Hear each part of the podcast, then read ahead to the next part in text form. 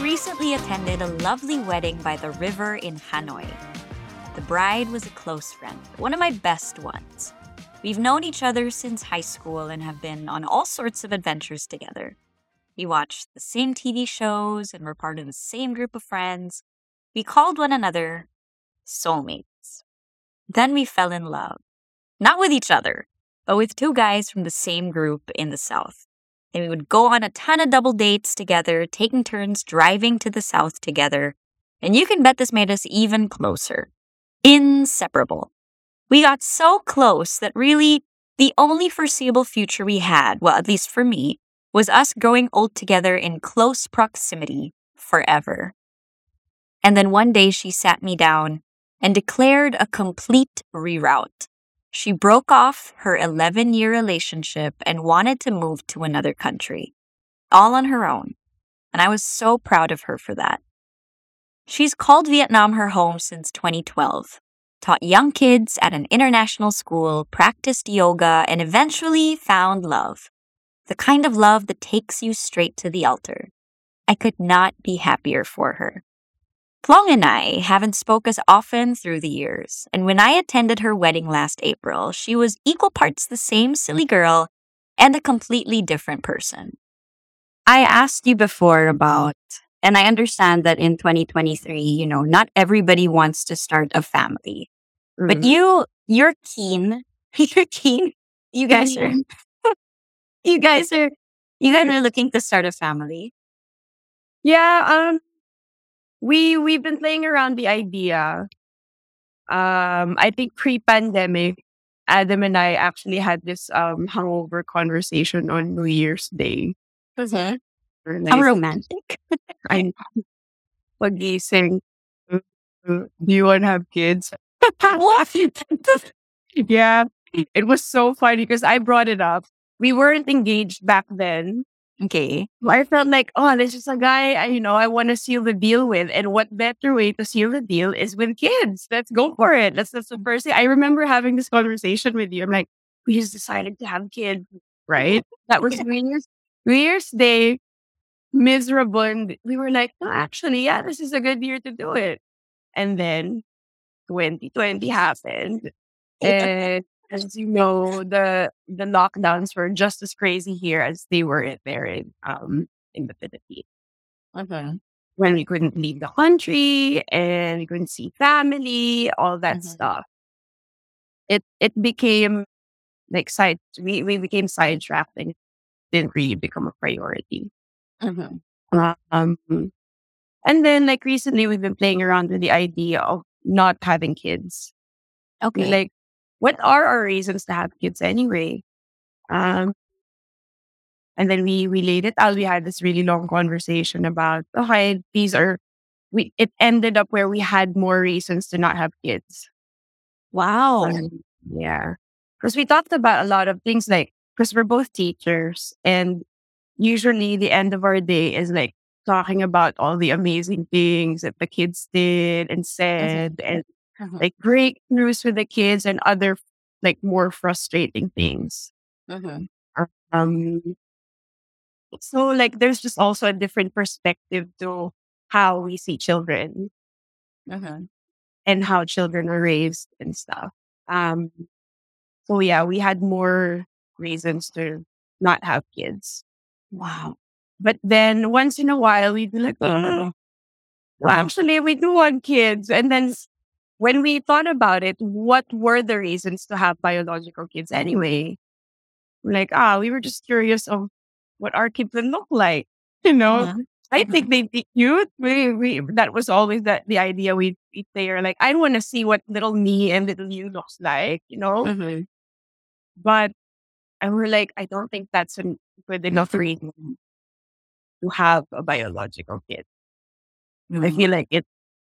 For us, if that was our only reason, it was so selfish of us to bring them into this world of, at that point in twenty twenty and twenty twenty-one, during the the, the lockdown, we were so we were so obsessed on this whole irreversible, the time where they declared that, that that climate change was irreversible, and we were like, oh my God, ano nangyayari sa mundo, ganyan. We're like, we shouldn't have kids. But then we wanted kids. The idea of being parents. So, yeah, we decided if we do have kids, it's going to be because we want someone who needs a home and needs a chance to have a home. Um, yeah. Daming tao sa mundo. We like, there's so much, so many people now. It's great that you arrived at that together. Mm-hmm. You know, like, you, there was no big push and pull of things. And it was just like, because you don't get a lot of that these days. You're on the same page. Sometimes yeah, people don't even talk about it, right? Yeah, I feel like was where we were also exposed to a lot of families who adopted. Oh, um, in yeah. Vietnam? Yeah, in Vietnam. So they, I, I had, um, I think I shared this one moment with a colleague before. Like, we, what was it again? So the couple has, has been trying to adopt for like an entire year. Uh-huh. And then they knew who they were adopting. There was a name. They, because the, the process was just so long and winded, they couldn't meet the baby just yet. And then it took like a year for them to actually meet the baby. But the night that they met the baby, I was at the party with them. They were late for the party. And she she walks in, she sits next to me. And she was like, we met Ling tonight. And I felt like that was just, that was really special. Yeah. So we, we kind of want to experience that. And it feels like, syempre, like being a parent, being a parent is looking after the child, you know, that you're, you're responsible for. And I guess for us, the biological kids didn't really, wasn't really a big factor for us. But it like, it, I never opened up the idea before when I was younger. Like the only, the, I think the first time that I've made around the idea was, I watched this film before. Have you seen Lion? It's, it's, no. it's with, like it's with Nicole Kay Kidman, Nicole Kidman, mm-hmm. and the kid from Slumdog Millionaire. That actor, forget what his name is, something something Patel. But it was a story of this guy who was adopted and his um his journey to find his parents. Mm-hmm. But the main character was like talking about how. Like, we chose you. We, like, we chose you to be in our family. Like, I just remember that we chose you. I'll try to remember it later. It was, it was, it was a really good film. Mm-hmm. And it kind of got stuck in my head that it, I, whenever we got talking about kids, I brought it up with Adam. It was actually an idea that I brought with him. Just when you think you know someone, they can still continue to surprise you. I love her, and I'm so, so proud of her. Now, if what Plong said resonated with you, then listen up, because my next guest is the managing director of Generations Home, Chrina Henson.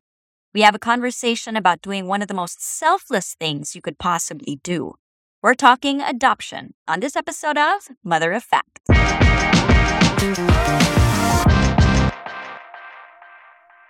Chrina, it's been, oh my goodness. It's, it's been, been a while. It's been a while. It's been like five Couple kids. Of... Not all mine, some yours, some mine. Yes, yes, yes. um, but yeah, thank you so much for um, agreeing to talk to me again. We had you on uh, the radio for the first time, and it wasn't, um, you, you didn't have that new title yet. It was still... um, the ROHEI Foundation. Yes, yeah. Well, that's new news. So, I mean... Yeah. That doesn't date us back so far, but um, yeah, it's been a it's been a while. I think that was probably back in maybe twenty seventeen, twenty eighteen. Yeah. So yeah. Lots happened. Um, so know. We have a lot to catch up on. I know. But yeah, it's so great to talk to you again. Just watching your family grow uh, throughout the years is, is a treat in itself. How has motherhood been treating you so far? After you have three kids now, right? I have three kids now. Motherhood has been um, an adventure. Mm-hmm. Um, life with three toddlers is nothing that um, there's there's no amount of coffee enough for life with three toddlers. Um, it's um, it's chaotic and it's wonderful. And I, you know, am enjoying every minute of it. But it is just a very high energy season. You know what I mean? Like, physically, it's a lot when these it is. When these tiny people who are just loaded with so much energy. I, you know, it's a lot. But how it's old great. are your how old are your tiny people? All right. So my tiny people, my eldest is five and a half. Um, Coco. So Coco came to our family through adoption. Um, and, you know, I remember that guesting um, with you guys, and I was carrying her like in a little baby sling. My yeah, goodness, yeah, it was yeah. so long ago. So it was just Coco back then. Um, and then in the pandemic, I had two babies. Um, my son, Tony, is now three. And my daughter, Bree, is two. So it was back-to-back pregnancies. So oh, you wow. can imagine just the just the chaos, right? In the middle of the world being on lockdown, I was at home mm-hmm. figuring out how to mother uh, three tiny people. Yeah. yeah. But then in the midst of all that, you also, you know, you have Generations Home, which is yep. the, the the new name of of the foundation. And, you know, how how has that, uh, how, did, yeah. how did that change? Well, you know what? It's... Um, When we started ROHEI Foundation, so ROHEI Foundation um, was always just meant to advocate for adoption, to advocate for foster care. And I actually started that with the help of a corporate organization in Singapore. But you know what? We've grown really, we've grown a lot, and we've yeah. um, been able to develop a really good relationship with the government, um, locally, um, a strong presence here, where last year, you know, we just started to feel like, I feel like our name really needs to help people understand what we do a little bit better. And we've gotten a lot clearer about what we want to accomplish through our work, and that we really want to help people understand that orphaned and vulnerable children don't belong in children's homes or yeah, orphanages. And institutionalized. Right, and institutionalized care, yeah.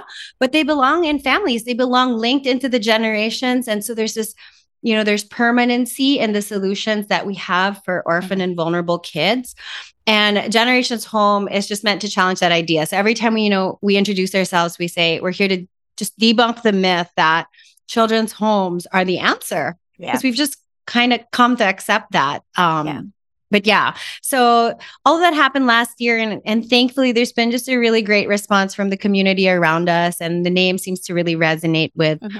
with the people who... who who need to hear about our work. So yeah. it's been good. Uh, you know, aside from having two pandemic babies, like you said, you have a third one, and that's the birth of your podcast, which um, you started in twenty twenty-one. I was just listening to a couple of episodes, and I love how you're so many episodes in, um, you know, just advocating for adoption and fostering, right? Yeah, thank and I you. Like, I, I like that you tied up as well with the government, and you have this relationship. So can you tell us how that's going?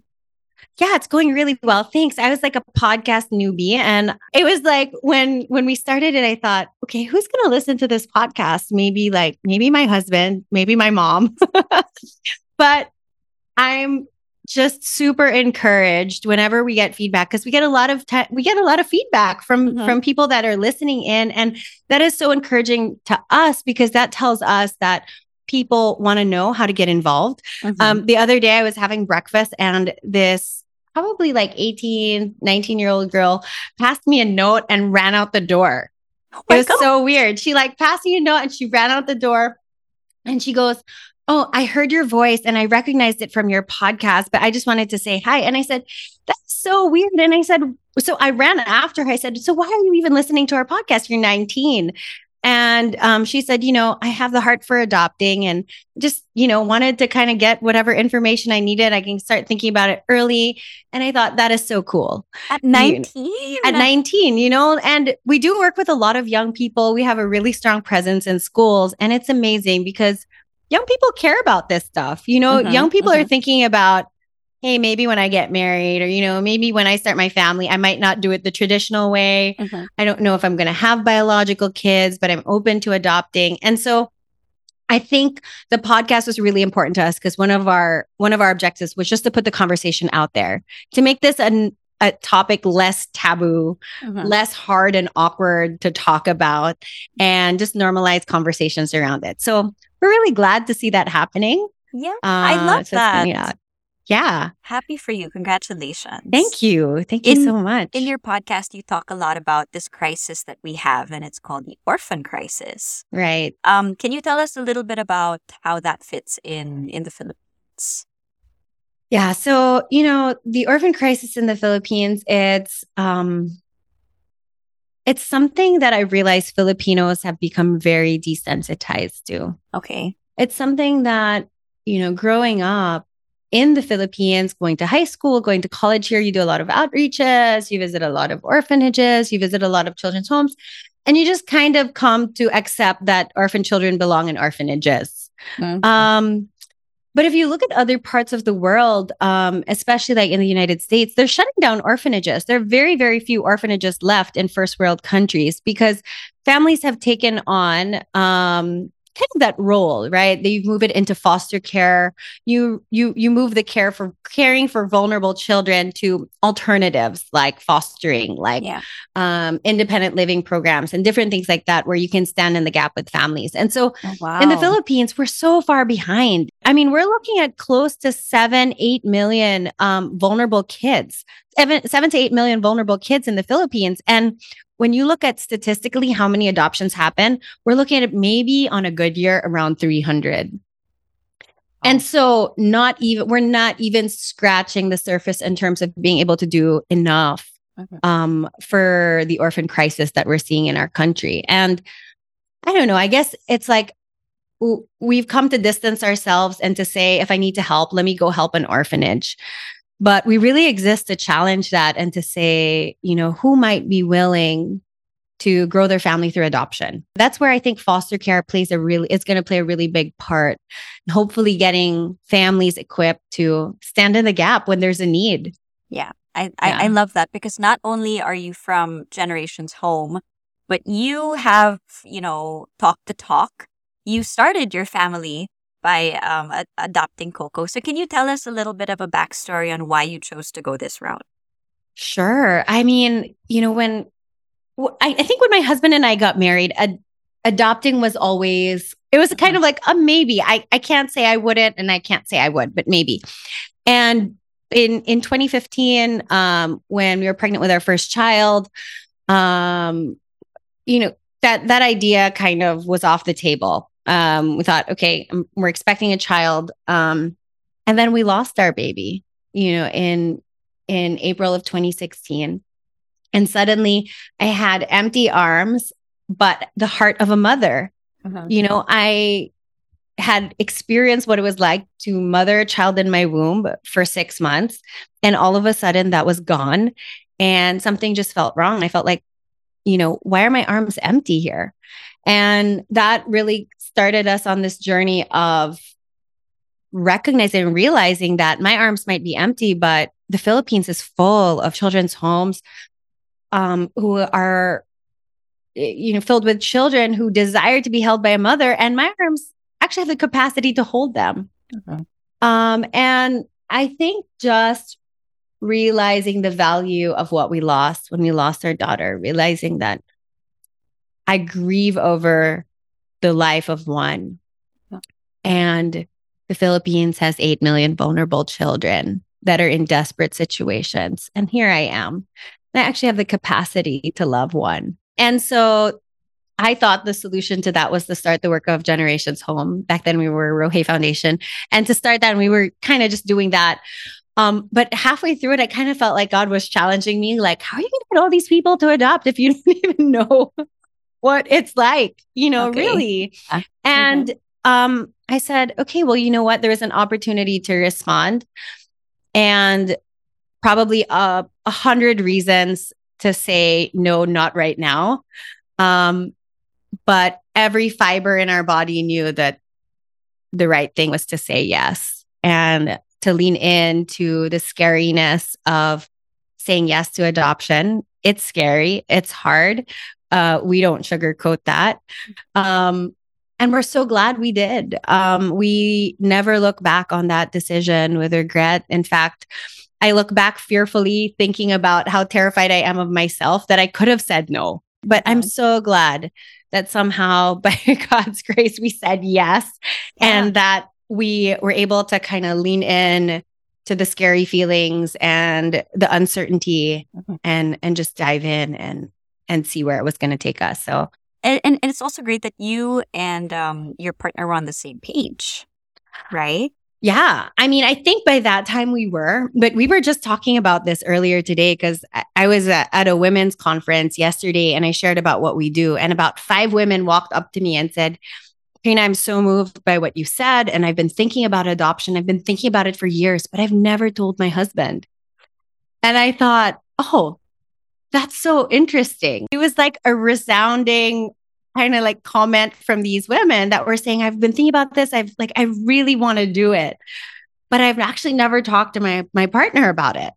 And I thought, well, I think we should start there. You know what I mean? Like, I think that's probably a good place to start. But I was, ta- I, I was debriefing with my husband um, this morning, and I was like, hey, what do you think about that? And he's like, well, yeah, you know what? If you look back on our journey, we weren't on the same page at the beginning. Okay. And that people process this differently. Um, typically, if there's like a husband and a wife, the wife's typically a little bit more open. I think the mothering instinct kicks in and kind of drives you forward into scary places. And you're kind of like, you know what, we can do this. But for dads, it's a little bit different because they're kind of like, I want to make sure we do this right. So um, we're not going to lead in, we're not going to lean into the emotional high of, what could this be? And this mm. is so exciting. We want to make sure everything is ready, that we're going to be able to love this child the way this child deserves to be loved. We want to make sure that we're not going against everything it says about how you raise a family and different things like that. And so I just realized it's a very different journey. Mm-hmm. Um, but in most cases, it's very rare that both people are on the same page at the same time. Um, yeah. Yeah. So that yeah. could spell out the difference of what you end up doing, right? Yeah, for sure. And I mean, I think that it's worth taking the time to get on the same page because uh-huh. it's, it's a it's a big decision. Um, okay. You don't ever want, we don't ever encourage, because we, we're licensed child placing agency, which means that we can actually facilitate adoptions. We actually help people get foster licenses. And we tell them, we're so for this, but if you guys aren't on the same page, we can wait. You know what I mean? Like you need Better. to really be, yeah, you need to be one hundred percent on the same page. I'm not saying that both of you have to be jumping up and down excited about it. One person might have a little bit of fear, a little bit of uncertainty, some questions, and that's all healthy. Um, but we need you to at least both be willing and want to do this, right? Oh, because so. it's it's a it's forever, right? It's a lifelong commitment. Yeah, and um, yeah, yeah. When you when you adopt. Can you tell us a little bit about the process? And you said it was hard, but the process and how how does the Philippines differ from other countries in terms of the adoption process? Yeah, um, the process is a lot simpler today than it was a year and a half ago. Okay. So um, thanks to Jen- you guys. Oh, I wish we could take the credit. We can't. Um, I think legislatively, a lot of things have. A lot of things have, have transpired in the last maybe year and a half, two years. Um, there's a new domestic adoption law, R A one one six four two, um, here in the Philippines, which in the past, adoption was both administrative and judicial, which would mean you first work with D S W D to process your adoption. And after that, however long that might take, you then have to file the adoption papers in court. And it was almost like repeating the whole process. Whatever you did with D S W D, let's do that again, but let's do it in court and have yeah. a judge sign off on it. And so, which is why it, it used to take so long. And so the new domestic adoption law has simplified that process tremendously. Um, they established an agency called the N A C C, or the National Authority for Child Care. And that agency is now a one-stop quasi-judicial agency, which means that everything gets processed in this government body, which is overseen by D S W D. Um, so you can work with an agency like ours, um, where you come to us and you say, hey, I'm I'd like to I'd like to put in an application to adopt a child. And we work very closely with you to gather the requirements. And, and then it's a pretty exhaustive home study, which means we get, we deep dive into your personal life. Like, wow, you know, who, who you are as people, what are your values? Are you and your partner the same? Are you adopting as a single person? Are you adopting as a couple? Um, what are, you know, your reasons and intentions for adopting? And that's typically like a one month journey with us where you guys gather the the documents and we get to know you. And at the end of that, we produce what's called a home study report, okay, which is what qualifies you to adopt. Um, and, and then we go through the managing of your case with the N A C C.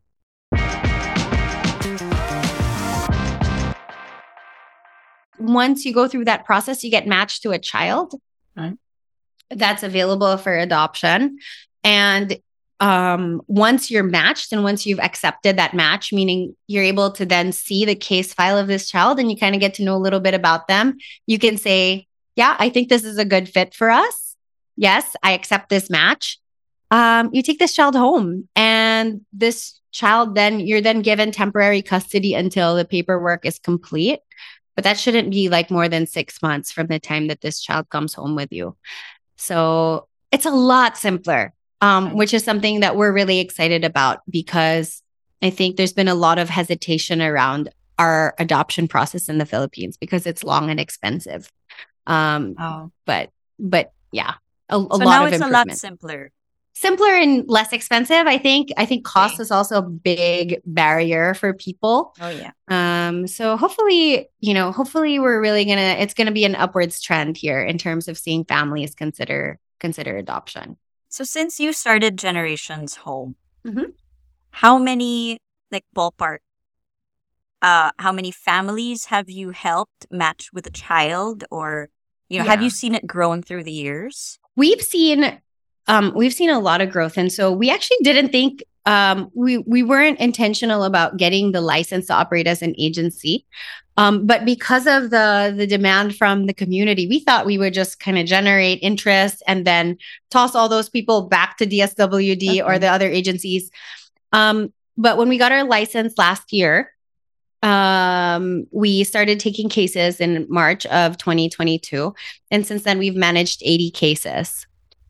So these are like eighty official families that are journeying with us and are in the process of working out their adoption at various stages. And I mean, we're so excited about that. Um, yeah. Our team and I sit down and we're like, we would have done it for one, you know, so to see that these are these are potentially eighty kids, that eighty less orphans in our country, that that's huge. Yeah. Um. So a lot of people who are listening to this episode are probably, you know, curious, um, you know, if they, if this is the road that they want to go, um, and pass. But if, if I were to ask you, like, why should you adopt?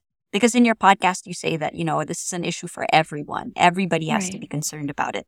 And even that, that eighteen year old who approached you and said that she listened to your podcast was very interested in it. So why is it like of national concern to adopt?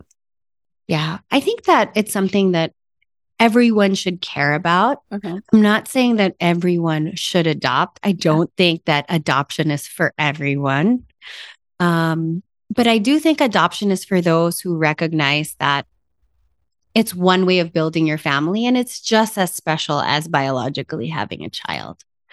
I think we need to understand that, sure, it's wonderful to have a child that looks like you, that maybe um, kind of smiles the same way or likes the same things. But in parenting, we have the capacity to pass on so much more than biology.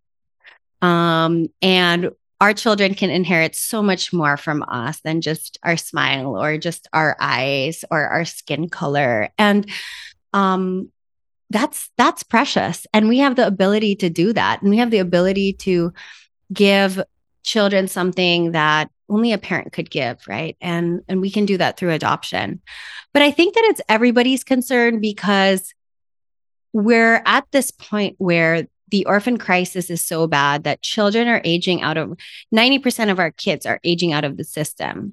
What that means is that we have children that grow up in institutional care, never leave, and end up back on the streets as an eighteen-year-old. Global statistics will say that a child who has aged out of institutional care, meaning was orphaned and never got adopted, is five hundred times more likely to commit suicide.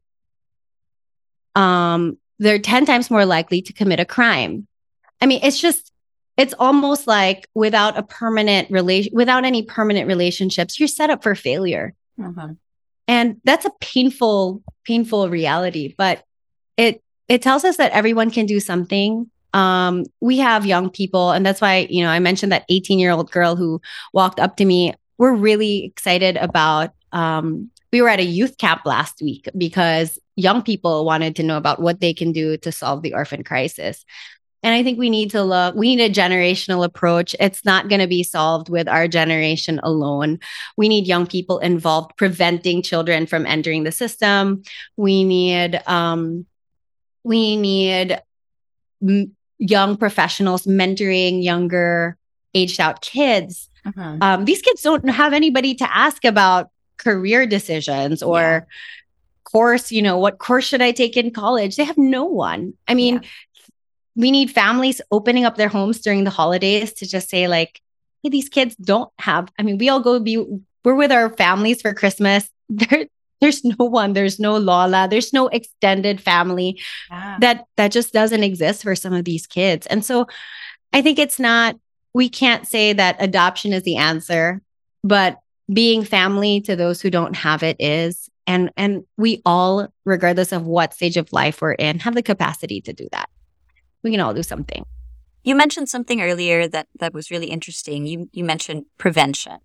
Yeah. And this is also something that you guys have been working on. Can you tell us a little bit about, you know? Yeah, we have a program for pregnant women in crisis. And you asked me a while ago, what makes um, the Philippine system different from uh, in other parts of the world? In other parts of the world, like you'll, you'll see it in movies a lot, right? Like in the U S, if there was a, a teen who got pregnant and she wasn't willing to parent this child, she could very easily find a social worker and start making an adoption plan even before she gives birth. In the Philippines, you can't do that. So in the Philippines, a, a woman who's pregnant is expected to see that pregnancy through full term and make a decision, you know, after trying to survive first, right? Mm-hmm. And so that's why we see a lot of um, trafficking happening. We see a lot of babies being sold because pregnant women go online and they're literally on Facebook groups looking for random people to adopt their baby for two, three thousand pesos. My goodness. It's crazy. It's crazy. It ha- And it's not like we were saying, this is not a dark web crime. This is a Facebook crime. Like it's on, it's happening on social media platforms, Instagram, Facebook, TikTok. And they're negotiating and they're looking for people who are willing to take their child because they're so desperate. There's just no, there's nothing else. There are no other options. And so we set up a Facebook page called Tulong Kay Nanay, and it's meant to kind of be in the same space, similar tags to some of these creepy Facebook groups that traffic kids. But we provide financial support and counseling for these women so that if, you know, the goal would be to get them through their pregnancy. And if at the end of that, they decide that they still are not the best person to parent their child, that they're not fit to parent, they're not willing to parent, whatever that might be, they can surrender their child legally through and, and be able to do that in a way that ensures that their child could legally be adopted. We've had to work with the Department of Social Welfare in developing a program that allows us to support them, to um, get them what they need throughout their pregnancy. And if at the end of their pregnancy, at the end of nine months, they say, I actually changed my mind and I want to keep my baby, that's a win for us. Yeah, yeah. I mean, great. that's that's even more exciting for us than them saying they want to surrender their child for adoption. So through this program, we're so proud of the fact that eighty percent of the moms that walk with us through this program choose to parent their children. Wow. That means that eighty percent of the time, they were just in a rough spot. Mm-hmm. They were just really struggling financially. They were just really emotional, hormonal. You know, I mean, they were just going through a lot. They they were so overwhelmed in that moment of searching online in the middle of the night for someone to help them. Yeah, um, that thankfully they found someone that would really be able to really advocate for them. And eighty percent of the time, at the end of it, once they're holding that baby in their arms and with a sound mind, they're able to say, this might be hard, but we're willing to parent. Tulong Kay Nanay. Yes. Tulong Kay Nanay on, on Facebook. Facebook. Yeah. Nakakatakot yung two thousand, three thousand pesos. Super. Super. And you think that, and you know, it's easy to think about that sum of money and think, what kind of crazy person would sell their child for three thousand pesos? But, you know, when we talk to a lot of these moms, that's the level of desperation and hopelessness that we're looking at. I mean, it's it's the hope that my child could be adopted, and for three thousand pesos, my other kids are going to eat this month. And so sometimes I'm so quick to judge. We're all so quick to judge and to say, what kind of person would do that? Um, but a lot of times these women just need someone to stand in the gap with them and say, let's get you through this. You know, let's get you through this pregnancy. And whatever happens at the end, we'll be here to support you regardless of what kind of decision you make for your family. This, what a great help. What a great help. My gosh. Okay, so let's say you do, you know, you do decide to adopt in the Philippines, and you, um, you have your child, you've started a family. What are some of the challenges, the possible challenges that one might face, um, when they adopt? Um, I think after adopting, one one thing that we hear a lot, or one of the concerns that we get from families is, like, how do I get my extended family on board? Or like, mm-hmm. how do I make sure that my child is growing up Um, and not being bullied okay. um, at school or being teased. And um, we run a lot of workshops and trainings for families that do adopt. Oh. Uh, thankfully, there's a wealth of re- resources from the global adoptive space that we're able to contextualize for the Philippines.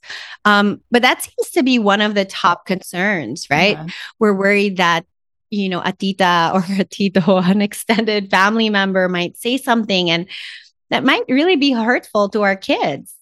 Um, and, you know, what we do is we encourage families to, one, take charge. Don't relinquish the reins on these conversations around adoption with your kids. You have to be the one defining it, mm-hmm. um, setting the tone, being the first one in that conversation. Because if you're hesitant to engage in this conversation, your kids are not going to want to talk to you about it either. You're not going to be a safe person for them to tell you what they're thinking and what they're feeling. And, you know, just recently, my daughter, um, my daughter, Coco, she lost a tooth. She's five. Okay. So she lost her first tooth.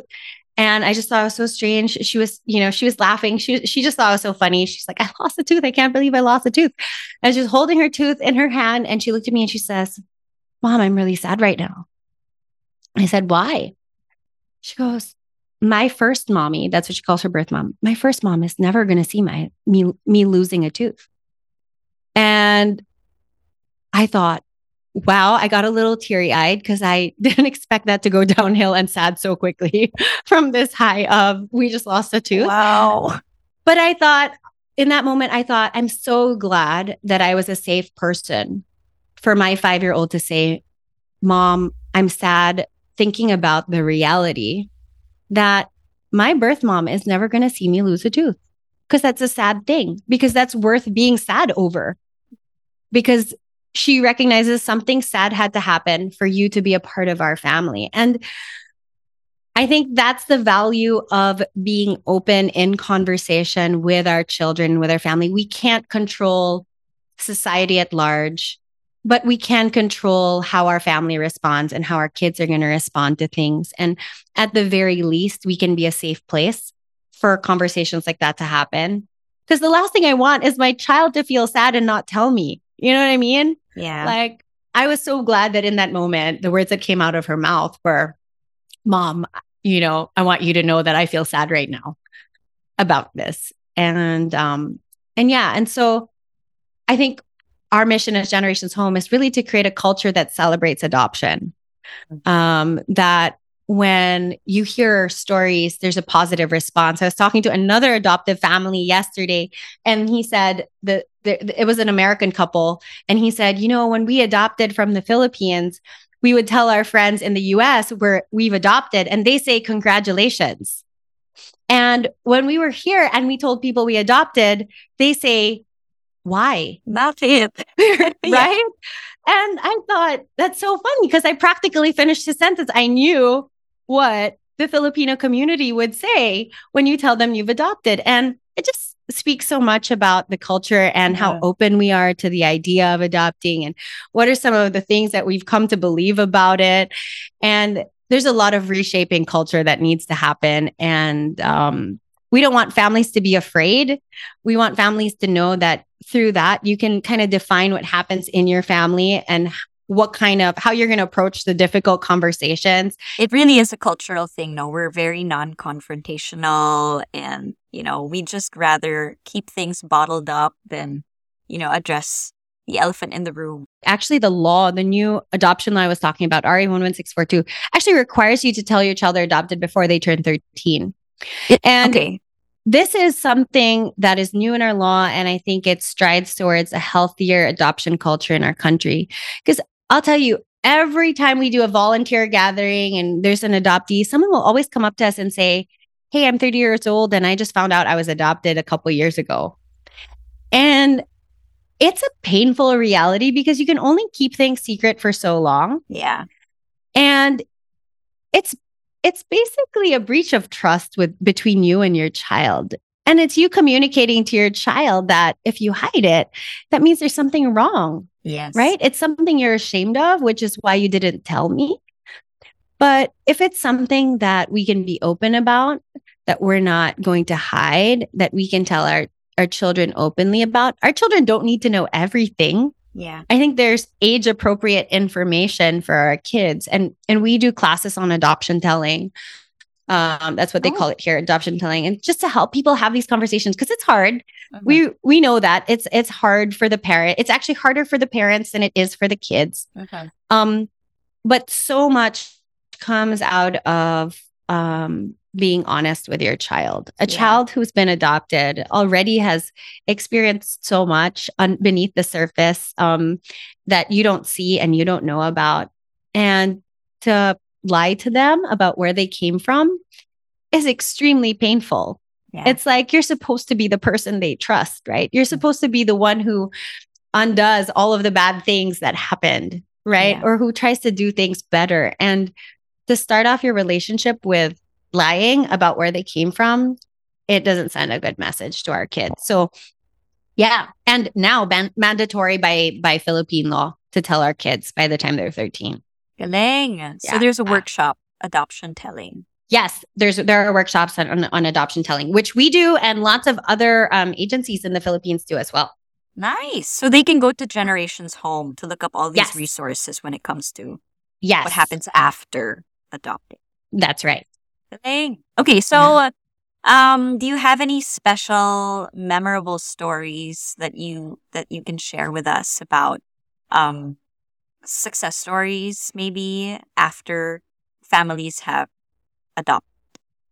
I mean, I think that every story is so special because you just think about, you know, one less orphan. But one of the stories that we love to tell is one of this girl who started following us on Instagram. And you think about social media, and it was actually at that time volunteer run.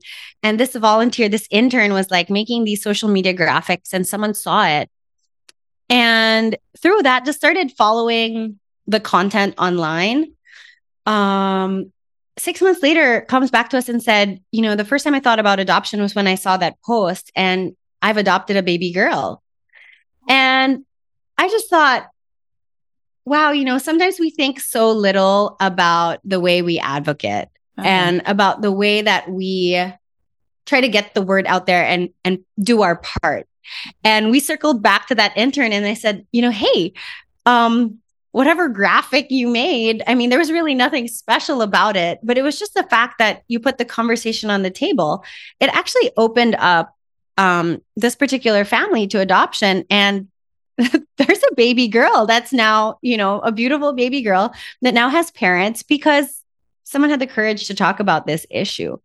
And I mean, I think just being part of um, a growing community, there's this story of one of the, one of the guys that advocates with us, Nathan Pante. He's probably about seventeen. He was adopted himself. And he said that at the age of, I think he was probably like six, seven years old, he realized he wanted a sister and couldn't have one. I mean, his parents couldn't biologically have kids. I mean, he was adopted himself. He got his parents to adopt again. So he then has a sister, also through adoption. And he's the one who's like walking her through all of the hard questions about adoption. It's like he's now become an adoption coach to his baby sister, which I just thought is so cool. You know, like sometimes we we underestimate what our kids yeah. can do. Galing. So would yeah. you say that the best way to encourage young couples or more couples out there to adopt is by doing, you know, what, what the Inter did, and it's getting the word out, just talking about it, putting it on the table? I mean, I think that's, I think that's the very least we could do, right? Mm-hmm. Like, and, you know, not laughing at jokes where that are inappropriate, where we, you know, kind of like changing the culture in our day-to-day conversations around it. That's yeah. one. Advocating in our own special way. Sure, right? Like whatever platform or whatever influence we have, or whoever our friends are, we can do something, we can say something. The other thing is that in conversation, it's always like adoption is like the last resort for families. It doesn't have to be, you know, adoption is not for the childless. Um, adoption is not just for the rich. Adoption is for anybody who has room in their heart to love another child, who recognizes that, you know, maybe a, a few sacrifices on our on on our family front would allow us to welcome a child through adoption. Um, and kind of, it always seems that when it comes up, or when someone talks about it, or when someone is planning how to grow their family, parang last resort lagi. It's like, mm. oh, and then you can always adopt. You know, at the end of that, if none of oh. that works, you could always adopt. Um, but our heart is that that would come to the front of the conversation, that as you're thinking of growing your family, sure, have biological kids. That's wonderful. But would you also think about this? Would you also have conversations around, is adoption a good idea for our family? Is it something we'd be open to? I like how ever since we last um, spoke, the um, the talk of adoption has progressed. Um, and I just wanted to ask you, you know, personally, what other changes do you want to see in the country when it comes to adoption? I think that adoption is something, the conversation around adoption is progressing, and, and it's actually going really well. Um, I think that we're off to a really good start. And I think given a little bit of time, the momentum's just going to increase around that. The conversation we're trying to get on the table now is also foster care. Okay. There's such a huge need around foster care. And it's something that not a lot of Filipinos understand. Um, and the need for licensed foster families is huge. And I think that's one thing that a lot of people actually have the capacity to do. It's not mm-hmm. permanent, you know, it's temporary. And you're saying some of us even have people that help us at home with a lot of the day-to-day things. And um, we could, we could take in a child, you know, for a couple of months. Um, for some, it's a couple of years. You know, I think depending on um, the season of life that you're in, the misconception about foster care is you have to take what you're given. Mm-hmm. But actually, you can very easily tell us, hey, I have two months. Mm-hmm. Do you know, I can do a placement for two months and I can stand in the gap with these kids for two months. Then, okay, let's find a child who needs a home for two months. Oh, wow. You know? And it's something that everyone could do. You know? Okay, so would you say that foster care is like a stepping stone towards adoption? Is it something that couples can try out if they're not yet sure about adoption? I think absolutely. It's something that you could try out in the process, but we don't recommend um, kind of like using foster care as a way to try out the kids. Because mm. some of them actually really do want to adopt and are in it for the long term. But if you see foster care as like, let's see, let's foster the kid first and then see what happens, That's it. That's potentially very painful, because it's unlikely that that child would get, you would actually be able to be matched to that child quickly. So I don't recommend it that way. But if you're saying, hey, we're actually not sure if we want to do this, but fostering, we, I think we can do that for a while. Uh-huh. Um, then that's something that I think that's a great place to start. Great. Yeah. Wow. Okay. Um, you know, before I let you go, Chrina, I just wanted to uh, ask, as somebody who's gone this route, who's very happy with how um her her family started out and is going, what is your last message to anybody who's still on the, the verge of deciding whether they want to go for adoption or not? I think I think that oh, if you're on the verge, I want to say just say yes and just do it, um, and not hesitate. Um, you won't look. It's it's not. We've never come across someone who's regretted this decision of saying yes to adopting in foster care. Is it hard along the way? Yes. You know, are there things that are going to happen that you didn't expect? Yes. Is it worth it? Absolutely. one hundred percent, you know, and it's, it's so rewarding. Every time someone walks up to, um, walks up to us and says, "Oh, wow, Chloe's so blessed to have you. Coco's," we're like, you have no idea the, the incredible joy and blessing that comes from knowing that we got to be a part of her story in that way. And, um, I mean, I think that if you're still on the fence, reach out to us. You know, we're here to journey with people. I'm here to journey with families and to just talk and process through some of the scary things that maybe you're too afraid to talk about. Um, we're here for that. We're ready for that. And um, there's a whole community that that is with you on this journey, and you don't have to go on on that alone. So um, yeah, but don't think too much about it. I mean, I think say yes now and figure it out later. Well said, Chrina. Generations Home and uh, ROHEI Foundation. Thank you so much for having this conversation with me. Thank you, Ricky. It's been such a joy, and I'm so just happy to be able to reconnect and, and see how you guys are doing. So thank you. Thank you, and good luck. Mother of Fact is proudly an Anima podcast. Check out other great content by following Anima online at AnimaPods on Twitter and Instagram. Digging the podcast so far? Leave a rating and don't be shy to record a voice message for me. You might just end up in the next episode. Click the link in the description or hit me up online. It's at Ricky Flow.